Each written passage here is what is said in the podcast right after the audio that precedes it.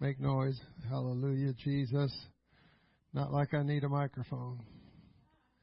Father, thank you for this opportunity once again to be among your people, Lord Jesus. Thank you for the opportunity to come before your presence again, Father. We enter into your presence as we come into this place.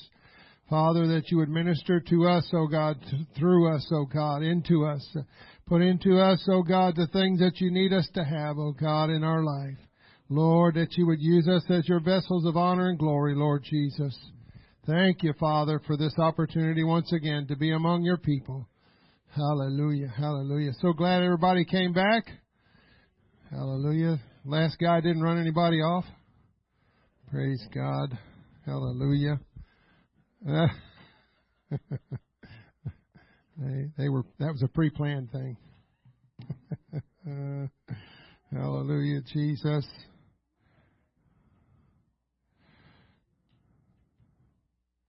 Get me t- technologically ready here. Got to get my technology out.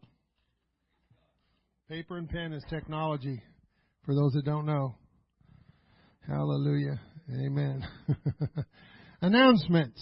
Section 4 and 5, Combined Youth Rally, October 21st. It's quickly approaching. 7.30 p.m. I believe that's, what is today? Yeah, it's next Friday. That is quickly approaching. Everybody knows where Stevens Point's at or how to get there, right? Hallelujah. Expect a great time. Ladies meeting November 5th at 10 a.m. Come prepared for making cards for the missionaries and fellowship and food. 10 a.m. Christmas giving to Tupelo's Children's Mansion. Please give your offering by December 4th. And I believe that's $25 amounts for gift cards for kids at Tupelo, correct? Correct. Amen. And that's hard to read, so. Veterans Day service, November 6th. Prayer at 10 a.m. Service at 10:30. Meal to follow service. We want to honor our veterans. Amen. God is good, isn't He? Hallelujah. Well, we're together again, just praising the Lord. We're together again in one accord. Something good is gonna happen. Something good is in store. We're together again. Sing it like you mean it just praising the Lord. Well, we're together again. Oh, hallelujah. Just praising the Lord. We're together again in one accord. Something good is gonna happen. Something good is in store. We're together again. Well, just praising the Lord. Oh yeah. Well, we're together again. Just praising the Lord. We're together again. Oh yes, we are in one accord. Something good is gonna happen. Something good is in store. We're together again. Oh yes, we are. Just praising the Lord. We're so thankful to be together today. Hallelujah, hallelujah, hallelujah. Oh, go ahead in Jesus' name. Hallelujah, hallelujah. Oh God. Hallelujah.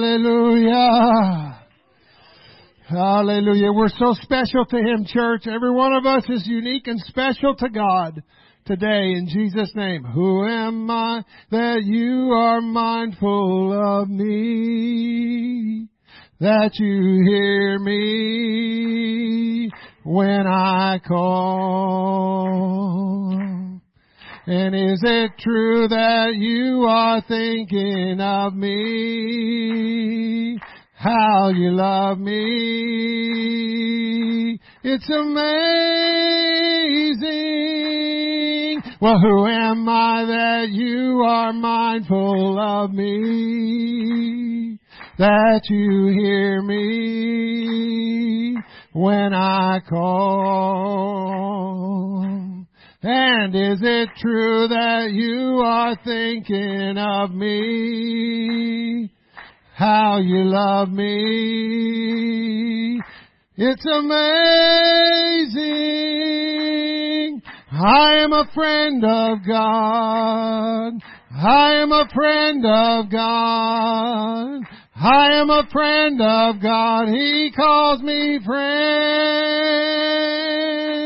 Oh, I am a friend of God. I am a friend of God. I am a friend of God. He calls me friend. Well, who am I that you are mindful of me? That you hear me when I call? And is it true that you are thinking of me? How you love me? It's amazing. Oh, I am a friend of God. I am a friend of God. I am a friend of God. He calls me friend. Oh, I am a friend of God. I am a friend of God. I am a friend of God. He calls me friend. For He's God Almighty, Lord of glory. You have called me friend. Oh God Almighty, Lord of glory. You have called me friend. One more time. Oh God Almighty, Lord of glory, you have called me friend. Oh, I am a friend of God. I am a friend of God. I am a friend of God. He calls me friend. Oh yes, oh I am a friend of God. I am a friend of God. I am a friend of God. He calls me friend. Oh, I am a friend of God. I am a friend of God. I am a friend of God. He calls me friend. Oh, I am a friend of God. I am a friend of God. I am a friend of God. He calls me friend. Oh God, we thank you, Jesus. Worthy God. Hallelujah. Hallelujah. Hallelujah. Hallelujah.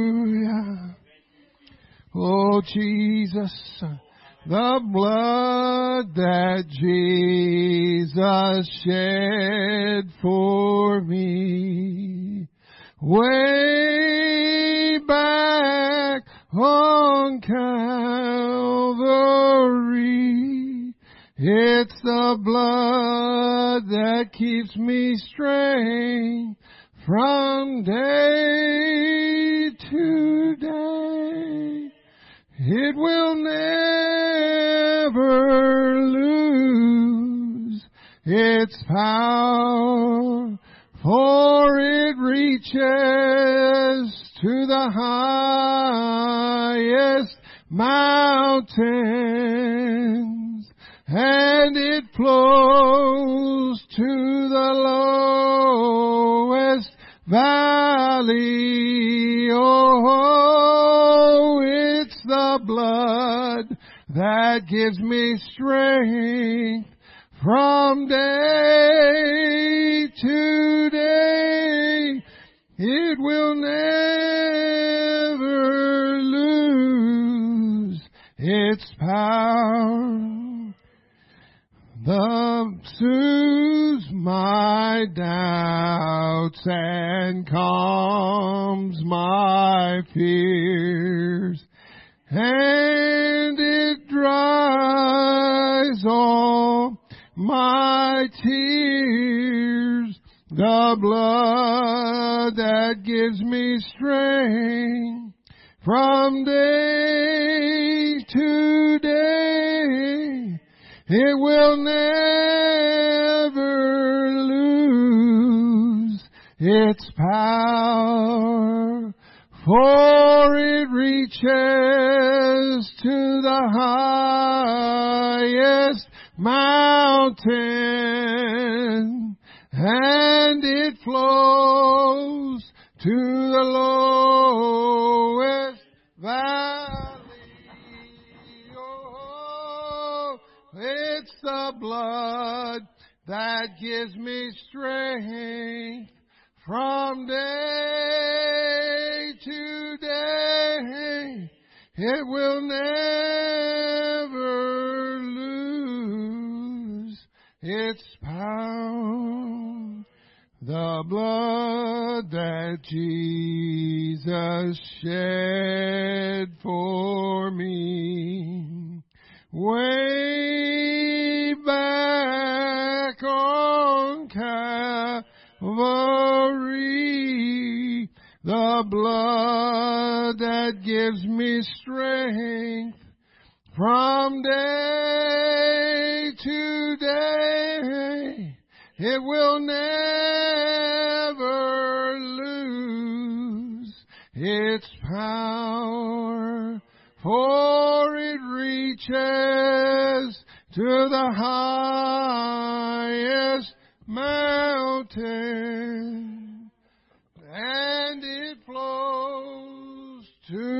lowest valley. Oh, oh, it's the blood that gives me strength from day to day. It will never lose its power, for it reaches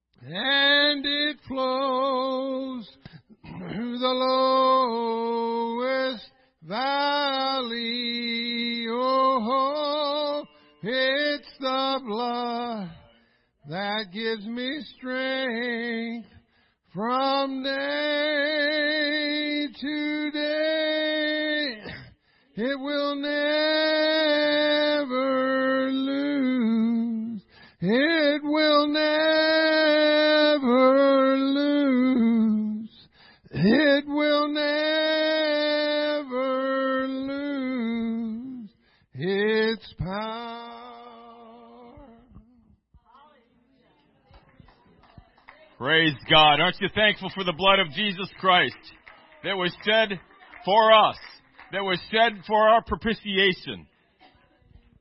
He took the just punishment of our sins upon himself. Praise God. He's worthy of our worship and he's worthy of our praise today. Hallelujah, Jesus. Hallelujah, Jesus. Hallelujah, Jesus. You're an awesome God. You died for me. You died for my sins. You paid the price for me. Hallelujah, Jesus. I am so thankful for you. I am so thankful for your sacrifice. The spilt blood of Jesus that was spilt because of me. Hallelujah, Jesus. Hallelujah, Jesus. Without Jesus, church, we are without hope. We have no hope at all without Jesus Christ. We cannot pay the price for our sins ourselves. Not all of eternity. Eternity is not long enough. But because Jesus was sinless, he lived a sinless life, he was the perfect lamb, he was the perfect sacrifice. He could not only pay for my sins, he could pay for your sins and for the sins of all the men and all the women that have ever lived in all the world. Praise God. And that is God's hope and that is God's plan for each and every person. That he comes to a saving knowledge. he comes to a place of repentance. And has his blood applied to their lives as well. Praise God. Amen. God bless you. Thank you for standing. You can be seated for just a moment. Sister Becker, if you'd come. Amen. We have a, a presentation that we'd like to present. Amen. Because we are very thankful for this particular person. Praise the Lord. For the last six months, um, we as a church have enjoyed having live music in our services, have we not? We've had a piano player um, Sister Barb Wendland stepped up just over six months ago when we didn't have anything and let us know, hey, I know how to play the piano. I'm willing to allow God to use me in my gift that He gave me. I'm willing to give it back to the church. Um, she has decided to step down due to health reasons, but we want her to know we appreciate all that she's done it's been a huge commitment. I know sometimes we just think, oh, we just get up here and sing, we just get up here and play, but it's a it's a commitment of time. The two of us coming together to practice, Sister Barb practicing at home on her own.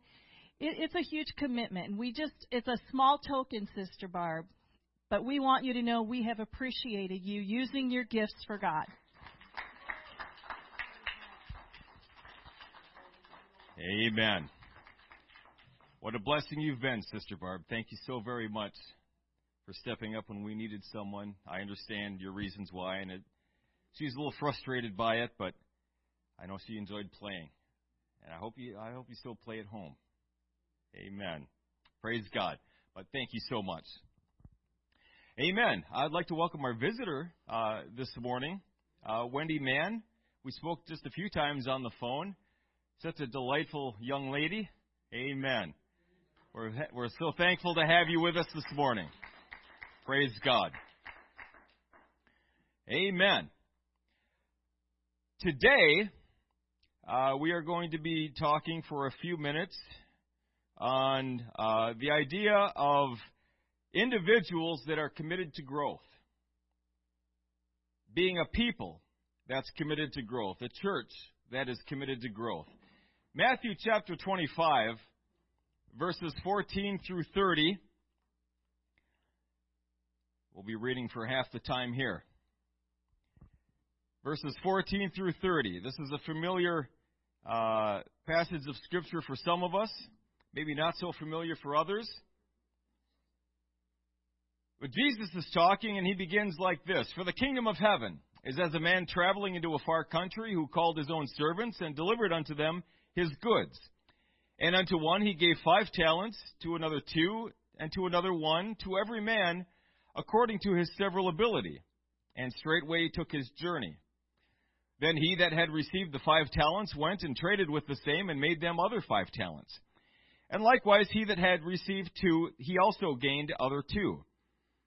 But he that had received one went and digged in the earth, and hid his Lord's money.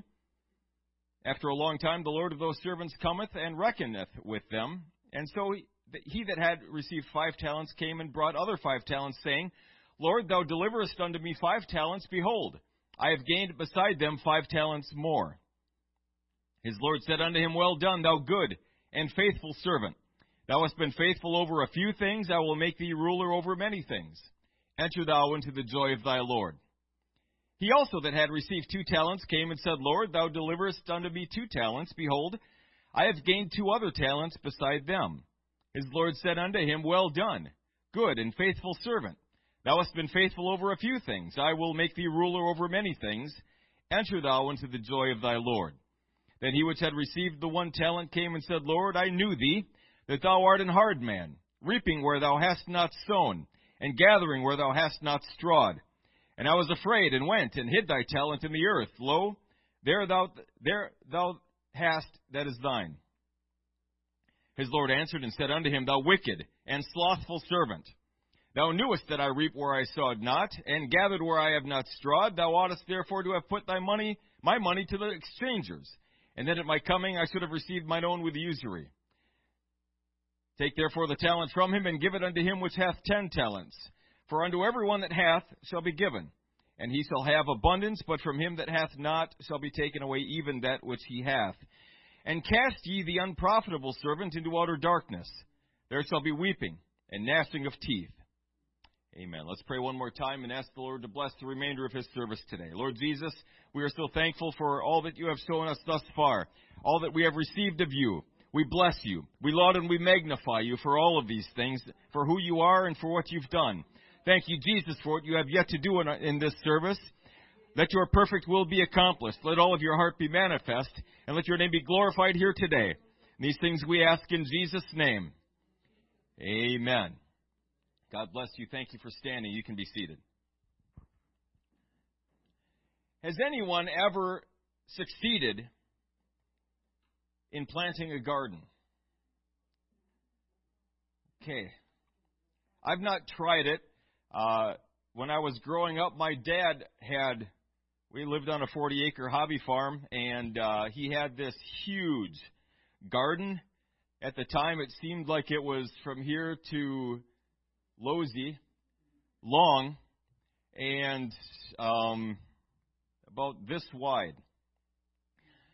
And whenever the weeds popped up, we'd, me and my brother, we'd get the hoe out and we'd start hoeing for a while. And of course, it was there was no shade, there was hot sun, and um, I hated that garden.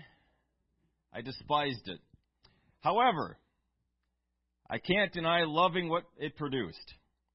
I cannot deny that I loved the potatoes and I loved the pickles that mom would make from the cucumbers and I loved the onions. I loved the onions. The corn, oh, it was so good. Everything was so good. But it was it was probably even more so because of all the blood, sweat and tears that I put into that wretched garden to produce something good. My wife has uh, planted gardens uh, since we've been married, and I have to say that the tomatoes that she produces, uh, I don't really like because I don't like tomatoes particularly. However, one time she uh, she dried them out in a dehydrator and powdered them, and from that powder she made this wonderful vibrant, robust tomato sauce. And it was the best tomato sauce I've ever had. I love sauces. Um, uh, I'm a fan of ketchup. I like ketchup. I know I, I know I have one that agrees with me, maybe more. Uh, but but I like sauces. I like barbecue sauce. When I get ribs, I slather a bunch of barbecue sauce on.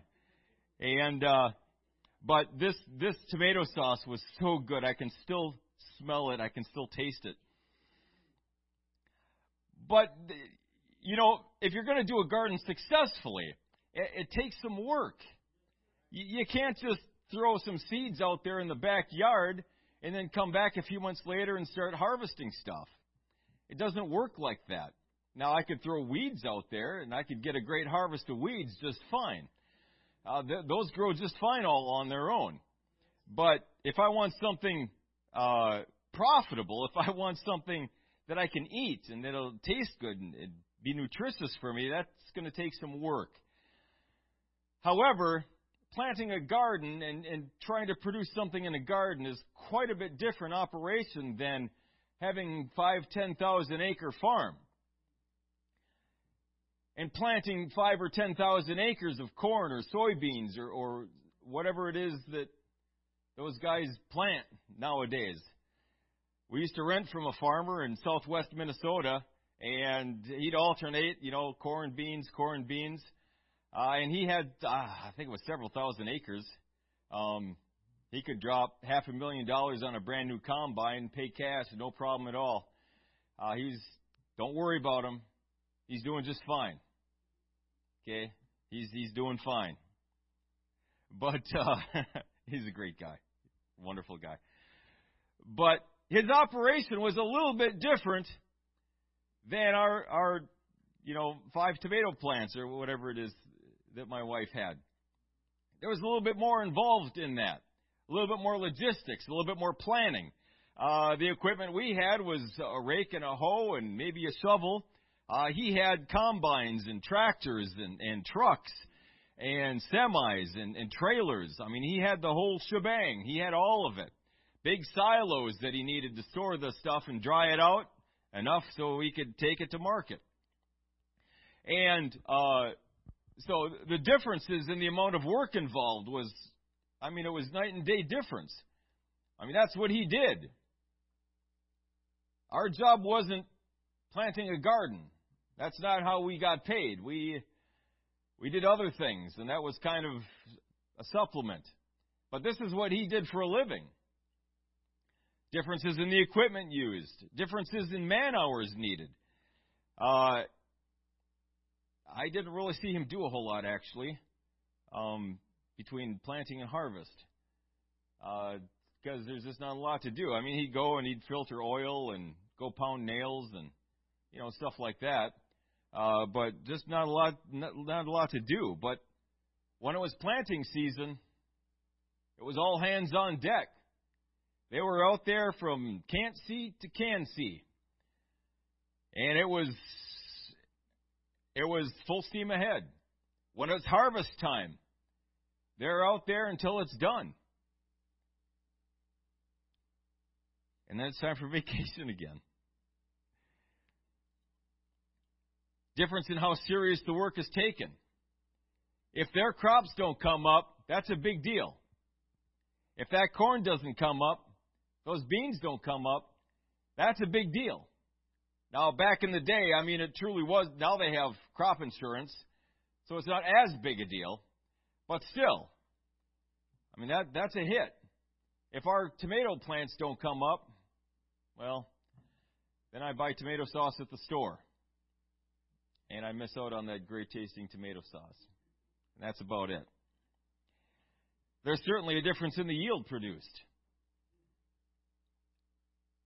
Our farmer friend, they produce a little bit more crops than our garden does. It's different. But it's a different scale, it's a different commitment. If you're learning a new skill or a new career, you quit your job and you go start somewhere else. I know everyone loves being the new guy. I know I do. First day on the job, you don't know anything, you don't know anyone, probably and you feel kind of useless, but you want to be productive, you want to be useful, but you really can't be. You just kind of stand around there and look dumb because that's all you know how to do. And if you try to do something, it's probably going to be wrong, and and now someone has to fix your mess. but learning a new skill, a new career. Uh, most parents today want their children to go on to some form of higher education. And there's a reason for that. Because generally we want our kids to grow up and succeed and, and maybe get a good paying job. Nothing wrong with working at Walmart, nothing wrong with working at, at McDonald's or anything like that. Those are good jobs. But, you know, if you plan on raising a family and you want to buy a house maybe someday and have a car, uh, you probably need something more. So, getting uh, some kind of higher education, some kind of uh, vocational training, some kind of training uh, outside of that, so that you can get a good paying job. But to do that, you need to dedicate time to study. You need to dedicate time to use those skills that you're learning. You can't go four years and, and, and pass the tests and then expect to go on the job and start doing hands on stuff if you've never done that before. Can you imagine medical doctors doing that? They go to school a long time. They learn a lot of stuff. But if my surgery is the first time that individual's held a scalpel, that's that's a problem. I don't want that person testing their skills on me. I want them already tested. Thank you. So we need to use those things. We need to practice. We need to study. And that takes time. That takes dedication. That takes commitment to do that. Sometimes, if you're looking at learning a, a, a topic, whatever that might be, you may discover somewhere along that learning process that I'm going to need to learn other things first before I can actually comprehend enough to learn this. I remember buying a book one time. Uh, I can't remember the name of it. I still have it, and it's still about partway read through because I got partway through this. It's it's uh, it talks about the the structure of things, um, why things are the way they are, uh, why is this solid and this gas? You know, why is did you know that uh, glass is actually considered a liquid, even in the solid state, because of the way the molecules are arranged? Who cares? But anyway, um, point in bringing that up is I got partway through this book because I was really interested in the topic, and then they started getting into some pretty heavy math that I hadn't had yet. I mean, in high school, I went all the way to calculus. So, I mean, I I have a decent background in, in, in math, but this is way beyond me. So I'm like, well, I'm going to have to I'm to have to get some skills in math to, to figure this out. So I got some books on math uh, some more advanced calculus. There's something called tensor calculus. Apparently, it was invented by uh, Einstein to figure out the theory of relativity. Uh, I I haven't gotten into that yet. I may never get into that. But anyway, um, so I, I realized to continue learning about this, I needed some other skills first so that I could understand even what they were talking about. So that may be the case too. Sometimes we, we're, we're trying to advance ourselves. We're trying to, to grow as a person. We're trying to uh, maybe get some new skills on the job, or we're, we're trying to, to branch off into something else. We're trying to improve ourselves. And, and so we have a goal. This is, this is where I want to be in four years. This is where I want to be in, in six months. You know, whatever it is. And then we start taking steps toward that goal. And if you're anything like me, I get really excited about making goals. I'll sit down and I'll make lists and I'll I'll I'll have everything just every point perfect. And I get excited about that. And I slap that on there and I'm going to get it first thing in the morning. And I start doing it. A few days later, ah, it's not so exciting anymore. Because I'd rather be doing something else right now. And that really exciting list that, that really got me going a few days ago, I'm starting to dislike that list now. Because it's, it's telling me that I should be doing something I don't want to do. It's telling me that I need to be doing something that I committed to, and now I don't want to. Why don't I want to anymore? Because now I see what it's going to cost. Now I'm starting to taste a little bit of, of the things that I'm going to have to give up, even temporarily, so that I can attain these goals. The more serious I am, the more I'm going to progress. If I'm more serious about something, I'm going to dedicate more time. I'm going to be more committed. More motivated and driven to overcome the obstacles that come my way as the obstacles I'm going to face moving toward these goals. If I just want to stay where I'm at, that doesn't take any effort at all. I can just coast and be just fine. But if I want to grow, if I want to move forward as an individual, whatever that means, however I define that, that takes work. That takes dedication. It takes commitment. Doctors aren't doctors because they're necessarily smarter than all of us. I promise you, most everyone here has the intelligence to be a doctor. What we lack is the consistent commitment to move toward that, or the desire to move toward that. Most of us have the capability to be millionaires. Everyone looks at a millionaire, a successful businessman, they're, oh, must be nice. Must be nice to be that rich.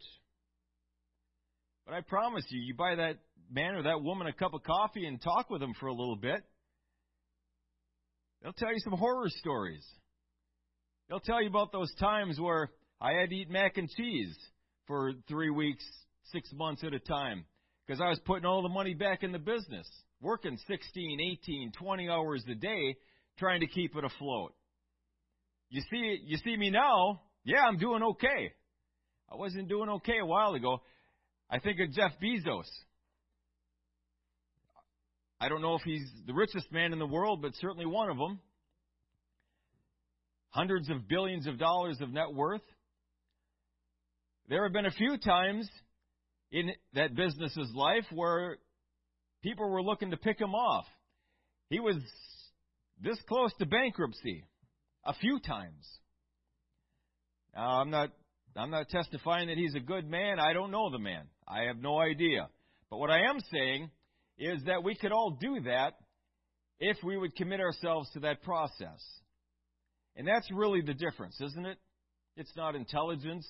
It's not skill or talent necessarily. You can pick up a skill or a talent. Sister Barb's been playing the piano. We can all play the piano if we would dedicate the same time to practicing. I I kind of I know what they're saying, you know, they well, God blessed you with that gift. God bless you. I I couldn't do that. Well, yeah, you could. What God has blessed you with was is time, a reasonable amount of intellect, and the ability to grow, the ability to learn. If I wanted to play the violin, I could pick that skill up. No, I'm not saying I'm going to be a virtuoso. I'm not saying I'm going to play for the Philharmonic, but I could I could get competent. I could get where it doesn't sound like a bag of cats being run over. I could get there with enough time and with enough practice, and so could you.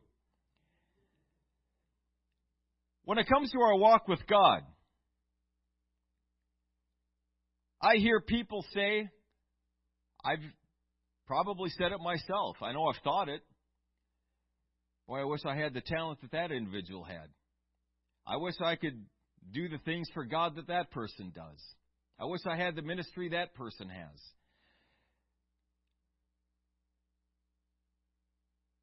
But am I am I willing to commit the time? Am I willing to make the sacrifices necessary to get there?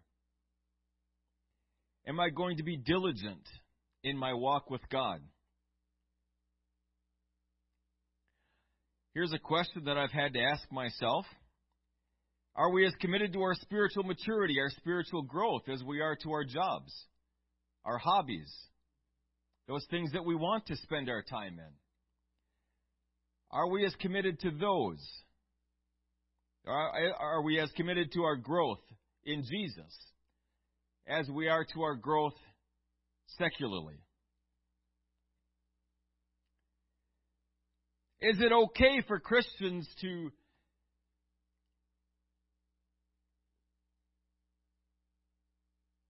I'll just say it this way. Is it okay for us to think? Is it okay for us to reason? Is it okay for us to study and to learn and to grow?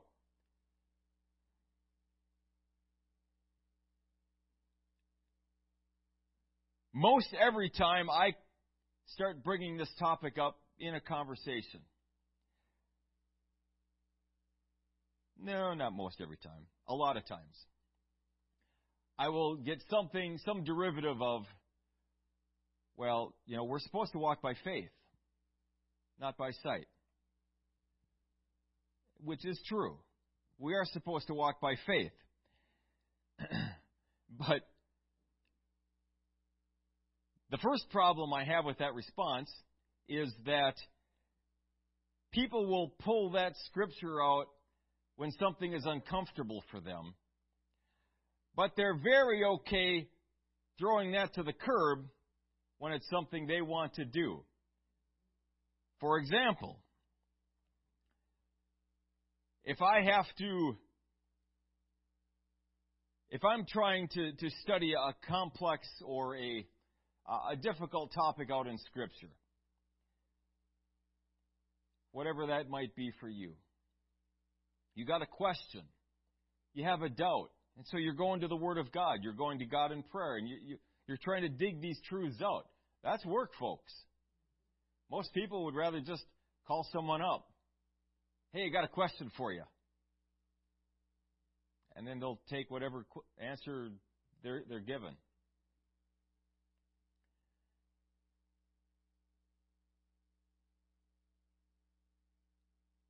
Where's the basis of our faith? We're, we're supposed to walk by faith. What is my faith based in?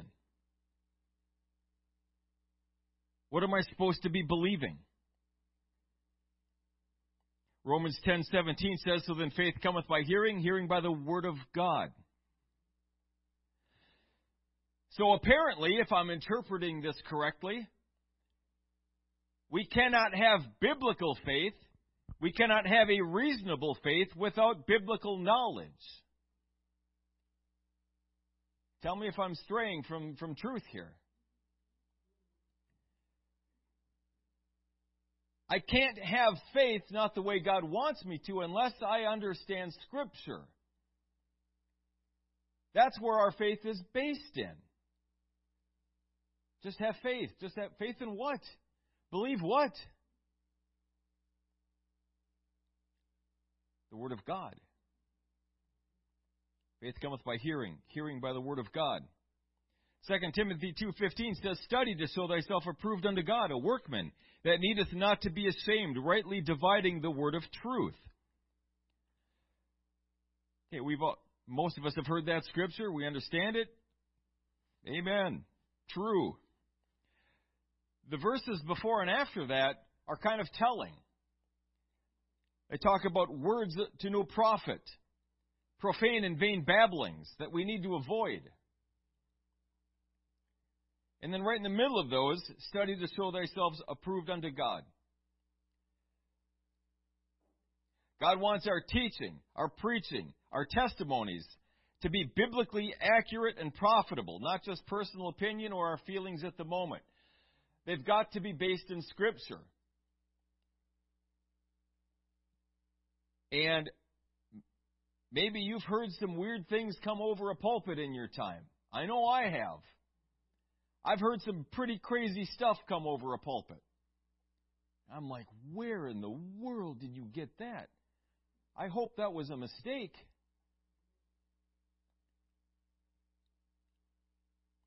And that's why I always say, and I'll continue to say, make sure I'm in the book, folks. Because I can do that too. I'm not perfect. I take steps to try to avoid that. 1 Peter 3:15 says, "Sanctify the Lord God in your hearts, and be ready always to give an answer to every man that asketh you a reason of the hope that is in you with meekness and fear."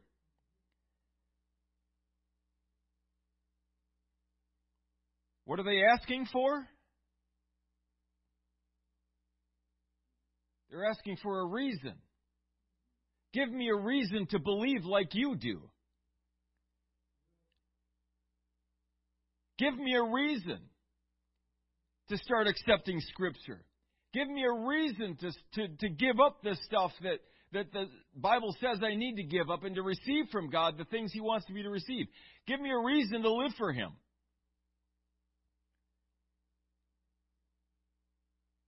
And we're supposed to always be ready to do that.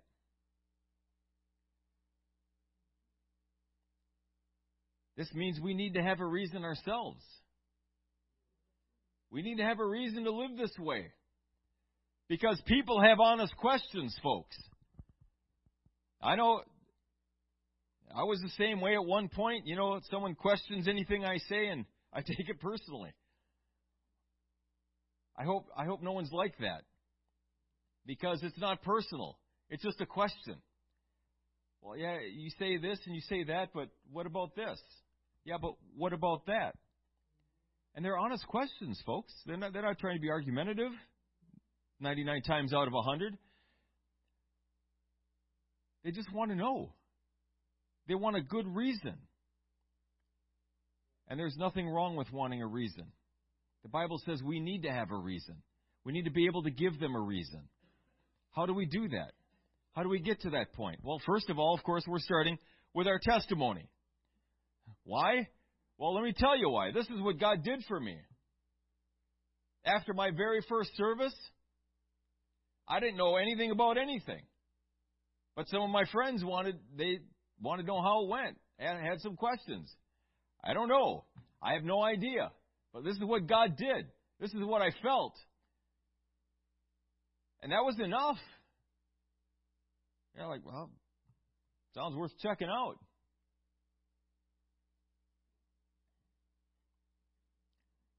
We don't have a blind, unreasoning faith. We have the exact opposite. We have a reasonable faith. Some people, they're hoping for a reason. But the Bible says we need to have a reason for the hope that's in us. Be ready to give that reason. Study it out. Know it. Be persuaded of it. But that takes work. That takes dedication. That takes commitment. I'm not going to ask for a show of hands, but just answer to yourself. How many of us would be comfortable if someone gave us a topic that's found in Scripture? How many of us would be comfortable studying that out to the point where we could give a lesson to it? How many of us would be comfortable? Let's say we're talking about the oneness of God. We've heard about the oneness of God forever. We've heard plenty of preaching on it. Could we give a Bible study on it? Would we be comfortable doing that? The character of God. Prayer.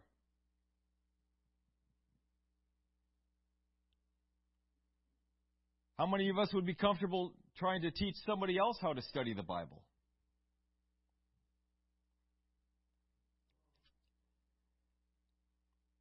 Isaiah 1 and 18 says, Come now and let us reason together, saith the Lord. Though your sins be as scarlet, they shall be as white as snow. Though they be red like crimson, they shall be as wool. We know and we understand that we are created in God's image and in His likeness. That means, among other things, that we have the capacity to reason, to learn, to grow. And we need to be doing that. We need to be applying the raw materials that God has given us toward an end. What end is that? God wants us to be Christ like. He wants us to be like Him.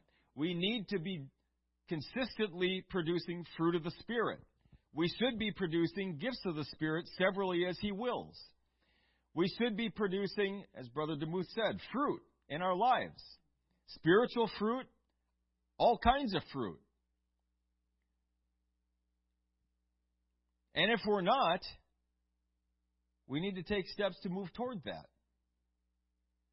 This idea that um, I just come into church and get saved and wait for Jesus to come.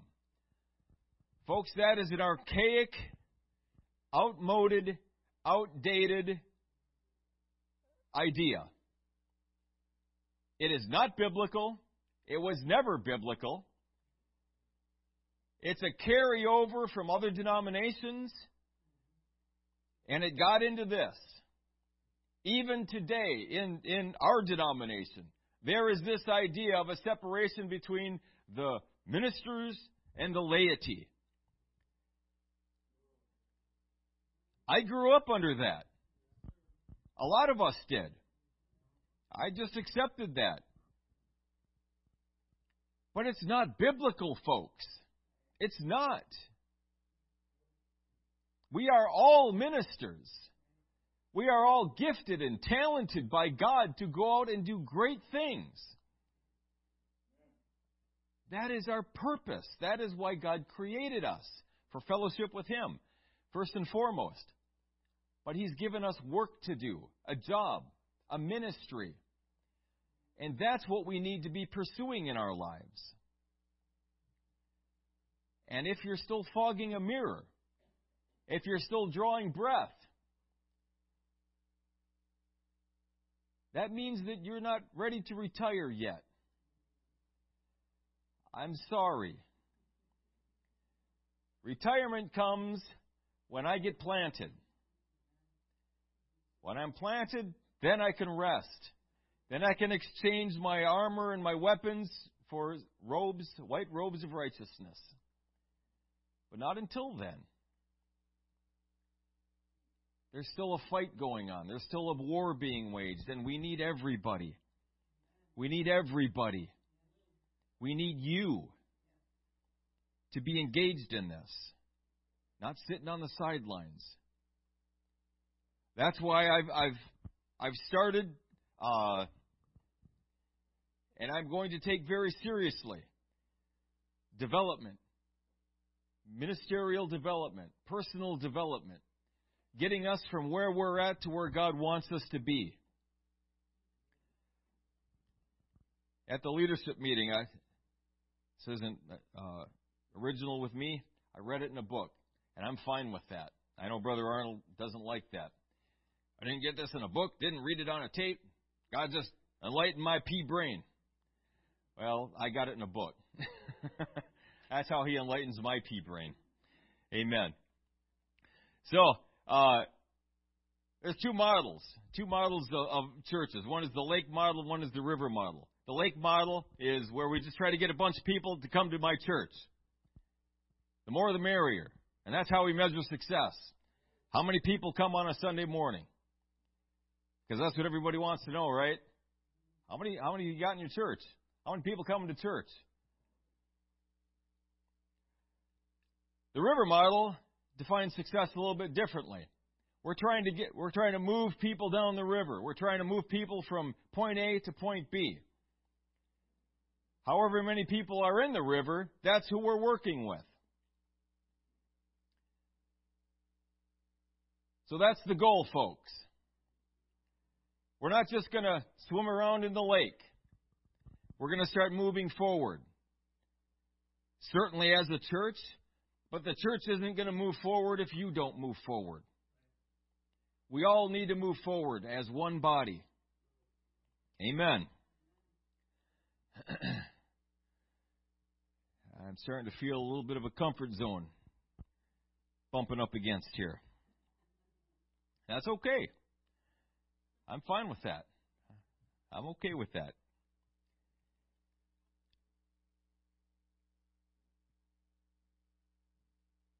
We do have the re- the capacity to reason, to learn, to grow. Unlike God, however, we're not going to always reason correctly because we're fallen. Sometimes we're going to decide, I don't want to reason at all. I don't want to think this out. I just I just want someone to tell me what to do. And that's probably part another model that, that some of us grew up in. Um, well, more on that later. Okay, reason versus knowledge.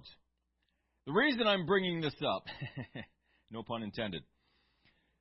Today in our society, there is a dearth of reason, and indeed, there are a lot of things working against it. Okay? Now, there was a point in the history of mankind where people, when they went to some form of education, they were taught how to think. Okay, they were taught critical thinking skills, and not the kind that they're taught today. Critical thinking skills. Skills like how to analyze an argument, how to present something uh, logically sound, to make sure you, you know, uh, this isn't the purpose, but, you know, premises. The conclusion needs to follow premises, all of that stuff. And if that sounds alien to you, uh, you're making my point. This used to be taught, uh, but it's not taught anymore. Unless, unless you go to, to a college philosophy class. You'll probably get it there. Otherwise, uh, nobody gets it. Nobody knows how to form a good argument. Nobody knows when a good argument is presented to them anymore. So you can hear crazy stuff coming from the, the talking heads on the news outlet, and you're like, well, yeah, that kind of makes sense. But if we were taught how to think, we could look at those and say, that's way off.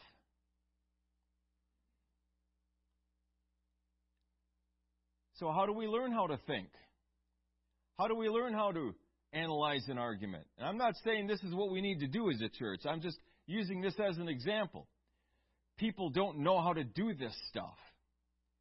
People graduate high school, sometimes barely, and thank God, I'm done. I'm done learning. Never pick up a book again in their lives. Folks, Christians cannot be like that. We cannot be like that. We need to be learning. We need to be growing as individuals. If you're not good at reading, well, there's a reason for it. If you have vision, and if you have the intellect to graduate high school, you can read. Now, I'm not saying you're going to read at 1,500 words a minute, okay? I'm not saying you're, you're going to just rush through everything and start reading Shakespeare and quoting it. That's not what I'm saying. I'm saying you can pick up a book and plod your way through it. It doesn't matter how long it takes. That's not the point. The point is you're making progress forward. We always say in, in spiritual development, some people develop faster than others. And that's true. It's irrelevant. It's not the point. You develop as fast as you develop. As long as you're learning, as long as you're growing, you've got a plan. You've got God has given you something. Uh, this is what He's called me to do. This is who He's called me to be. So now I know what I need to be working on. He's called me to be an evangelist. He's called me to to be uh, out there gathering souls in. Okay, well, what do I what do I need to do to do that? Well, obviously you need an anointing, you need the power of God, all of that stuff, and you're going to be working on that, but there are skills that you can work on. Maybe I need to brush up on people skills. Maybe I learn need to learn how to hold a conversation. Whatever it might be. But you can work toward that. You can purpose in your heart to dedicate time to to be a better minister. There are things that you can do. There are things that I can do. And we need to be busy about those things. We do. We can grow. We're not just supposed to sit here and wait for Jesus to move on me. I can pick up a book and start reading about something. I can I can pull up a YouTube video and listen to a preach, preacher preach on something that I need to hear. I can I can go to a seminar on how to study the Bible. I can get a book on it. I can listen to a tape on it. I can ask someone to sit down and show me how to do that. It is it is scary how many people have never really studied the Bible. They read it, they have devotionals, and that's, I mean, we need to do that too. We absolutely need to do that as well but to sit down and, and figure out for themselves what does this verse mean? How does that apply? It's, it's a powerful tool, folks. And if you don't know how to do that, you're not where you need to be. You're not. Because we are also called to disciple. We're called to teach, all of us. We are called to teach, baptize, teach. Matthew 28. We are called to teach the Word of God. Not just the Word of God, but we ought to be able to teach people how to learn how to study the Word of God. If I don't know how to pray, I don't pray. How am I going to show you how to pray? Does that make sense? They always say in the business world, uh, find someone who is where you want to be and get in with that person. Ask them questions, learn from them, do what they want, do what they say. You don't want to go to uh, the 14 year old that just got a landed a, a job at, at Burger King, and at 14, that's a good job. But he's not going to be able to tell me how to start my own international uh, trading business. Well, he's read a book on it. He, he saw a guy talk about it on YouTube. Well, that's great, but he's never done it. So if we're going to teach people, we need to already be doing it, leading from the front. Leading from the front. God has placed in us raw materials, and He expects us to do something with them. When we read the parables of the talents,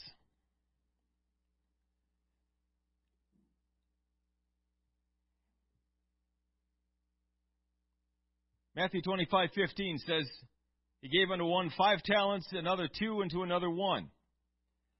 We see here uh, an interesting principle, a principle that some of us won't like, and that is that God doesn't divvy up these talents equally, at least not according to our understanding.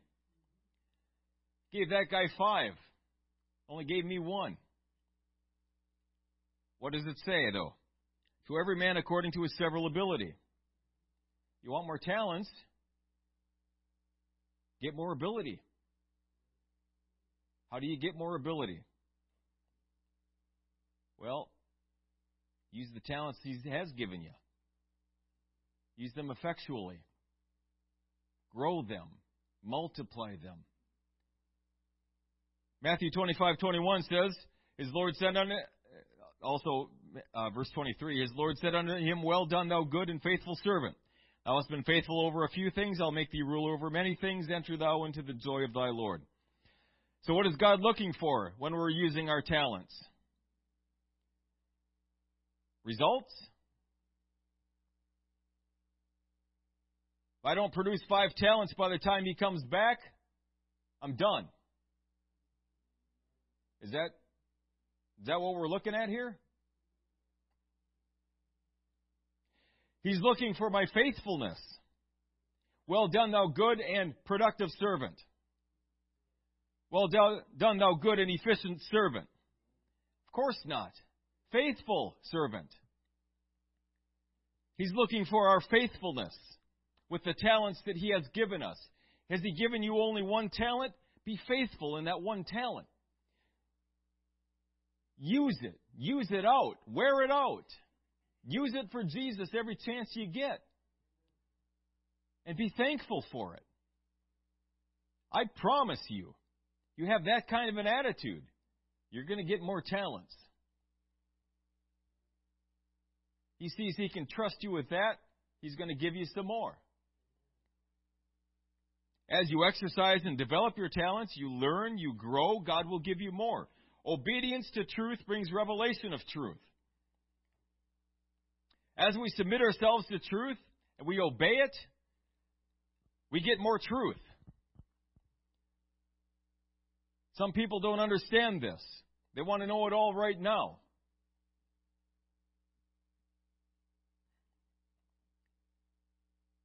If I know just a little bit, and I'm faithful in what I do know, I'm doing what I do know to do, God's going to keep revealing more. Matthew 25, 26. His Lord answered and said unto him, Thou wicked and slothful servant, thou knewest that I reap where I sowed not, and gather, gather where I have not strawed. This is going to hit some of us hard, but this is what the scriptures say. Slothfulness is wickedness. Slothfulness is wickedness. Thou wicked and slothful servant. If we look at Proverbs 15 and 19, it says, The way of the slothful man is as an hedge of thorns, but the way of the righteous is made plain. I find it very interesting that the writer of Proverbs chooses to contrast righteousness with slothfulness and not wickedness.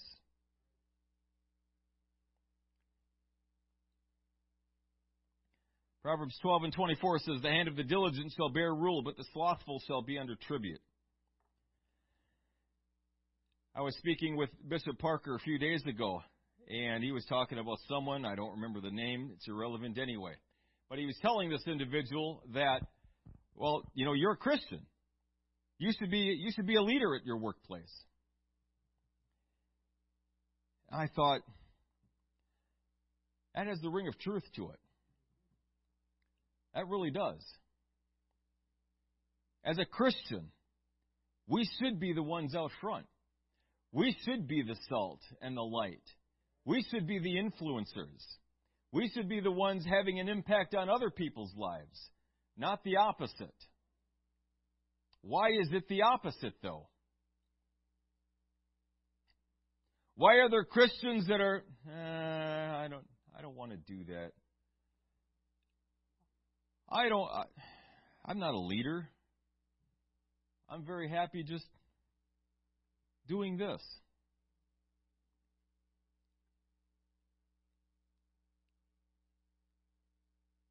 We should be out front. We should be leaders. There are some people that don't want to be a leader because they're self-conscious. They they lack self-confidence. Uh, they feel like they don't have the ability. No one listens to me. Whatever it might be.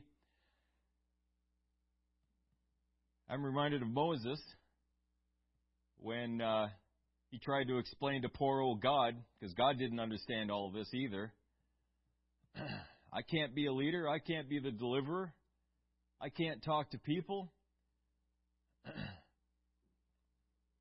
God had an answer for everything. Yes, you can be a leader. Yes, you can be out front. Yes, you can be an influencer. But it's going to take dedication. It's going to take commitment to be that person, that leader that God wants you to be. Hebrews 5:11 says this, of whom we have many things to say and hard to be uttered, seeing ye are dull of hearing. I think it's more uh, clarified in the NIV version, so I'll read it there as well. Hebrews 5:11. We have much to say about this, but it is hard to make it clear to you because you no longer try to understand.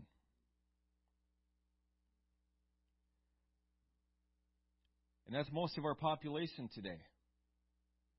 We're so busy with everything else. There's no time. There's no time. There's no time. I got this and that and the other and and you know most people most people would rather have a day off than than a raise than than a cash uh, gift. Most people would. Why is that? Because they, they feel like they have no time. And yet, and yet, people always have the time to do everything that they really want to do. They always have the money to do everything that they really, truly want to do. Everybody commits to something. Everybody is committed to something.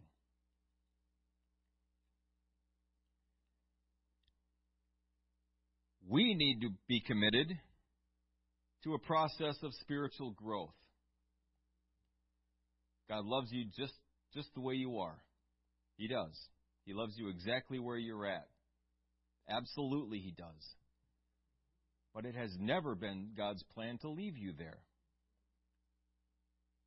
He also loves you enough to move you forward, to make you more like Him. It's work to apply ourselves to growth and to learning. Good plants don't just spring up out of the ground. It takes work, diligence, sacrifice, commitment to the garden, and endurance to overcome obstacles. And we're not going to learn everything at once. Our learning is progressive. This is something I had to learn myself. When I came into this, I came in at 22 years old and I felt most everyone else had grown up in this and I felt like I'm 22 years behind. Good Lord, please help me, help me to catch up. And I was trying to catch up. Oh, I was trying to catch up. I was praying, I was fasting, I was studying scripture every chance I got, reading books, listening to tapes, trying to catch up.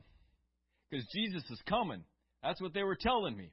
Jesus is coming back, and I, I just got into this thing. What in the world am I going to do?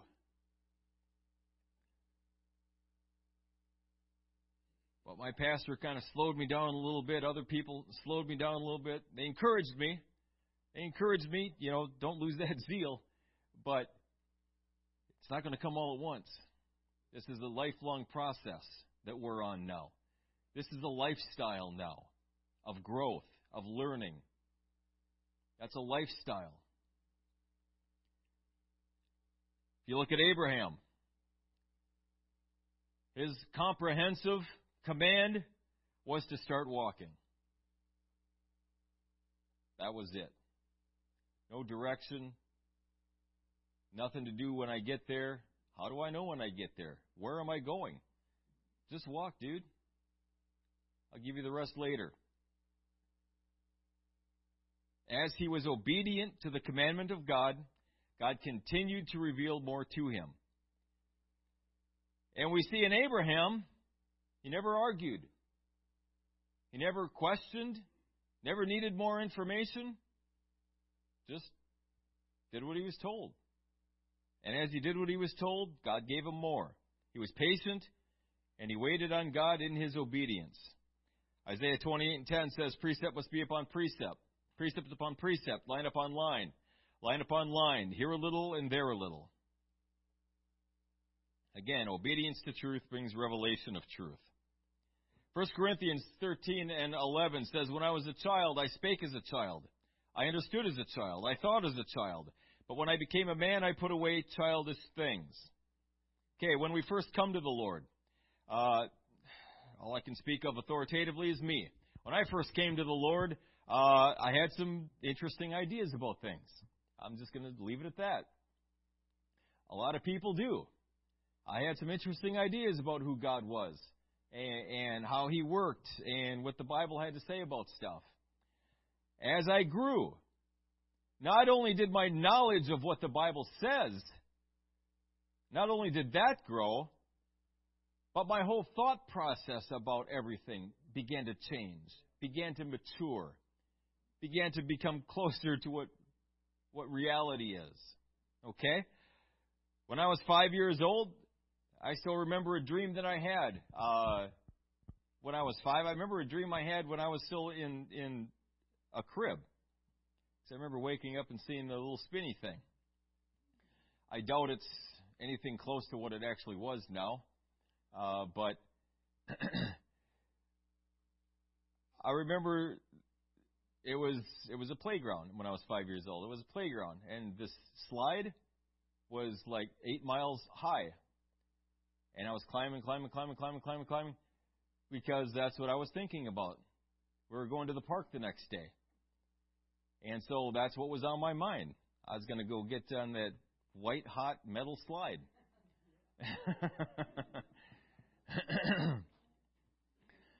and have a great time as I was getting well done. But uh, my dreams are a little bit different now. The way I think about things is a little bit different than when I was a child because I'm hopefully a little bit more mature. Uh, my brain is put together a little bit differently, and so I think about things differently. Our thinking and our learning cannot be limited to, to Scripture itself, okay? And please hear me out before you start casting stones. But we must prioritize developing our gifts and talents as well so as to become more effective for the kingdom of God. Yes, we need to study and apply Scripture. Absolutely. That is the primary, if you're going to do any one thing, study Scripture, okay? But in addition to that, we should be studying and learning and, and growing in other areas. If I have low self esteem, for example, I mean, there, almost do a whole lesson on that. But there are things that you can do, spiritual things and other things. Some of it comes from a lack of understanding. A lot of things come from a simple lack of understanding. We should all be progressing toward God's ultimate plan for us, which is to become Christ like, exhibiting regularly the fruit of the Spirit, faithfulness in our ministry, whatever that might be, both using and continuing to develop our gifts and talents for the kingdom of God. But to get there, we've got to purpose in our hearts to move in that direction. We have to. We can't just wing it. It's going to be on purpose. This is going to take setting off a little bit of slothfulness and becoming diligent in our walk with God. There are some of us here who are relatively new. There are others of us here who have been doing this most or maybe even all of their lives.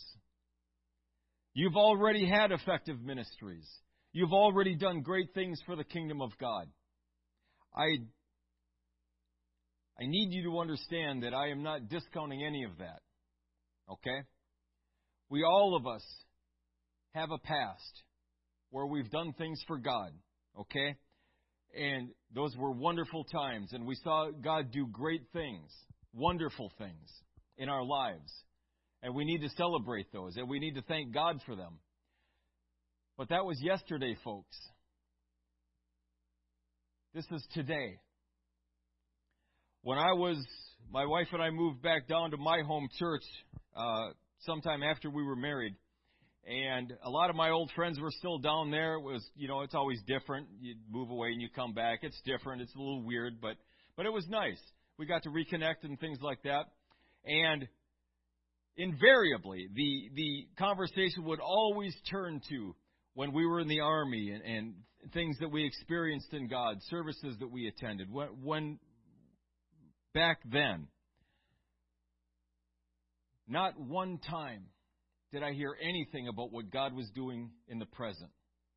I didn't hear anything like that. And it, honestly, it broke my heart. Because we had some amazing times in God. God was doing awesome things in our lives. But that was yesterday. I'm thankful for what He did. Because of what He did, I am where I am today. But that was yesterday. God is not a God of the dead, but of the living. Yesterday's dead. Okay?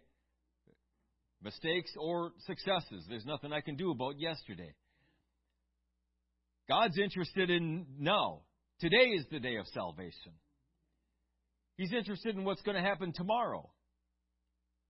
That's where God's focus is. If you, if you read through Scripture, it always seems to have kind of a forward focus to it. Most of the prophecies are about things yet to happen. This is what's going to take place. This is what's going to happen. So I want to know what God is doing today. And what God is going to do today is going to be determined by you and by me. The decisions that we make. Not just today, but tomorrow, Tuesday, Wednesday, next week, next month, next year, until Jesus comes or someone plants us. That's the time we have available to us. I don't mean to be so flippant about that, but it's true. I'm not too attached to this life anyway. I'm ready to go home.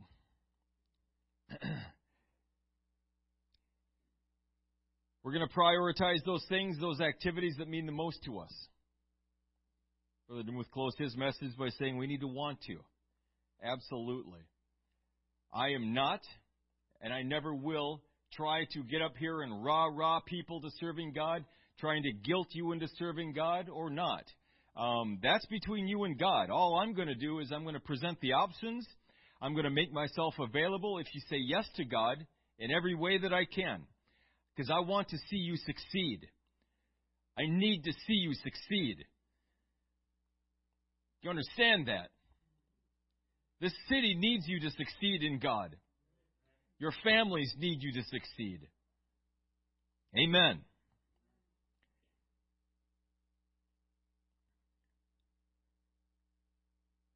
We've got to be everything that God wants us to be. We've got to enter into the ministries that God has called us to. And we're going to prioritize those things and activities that mean the most to us. So if we're going to move forward, it's going to be because you want to.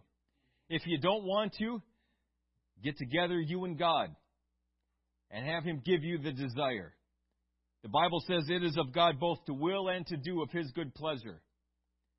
Because of God, I have the ability and I have the desire to serve Him.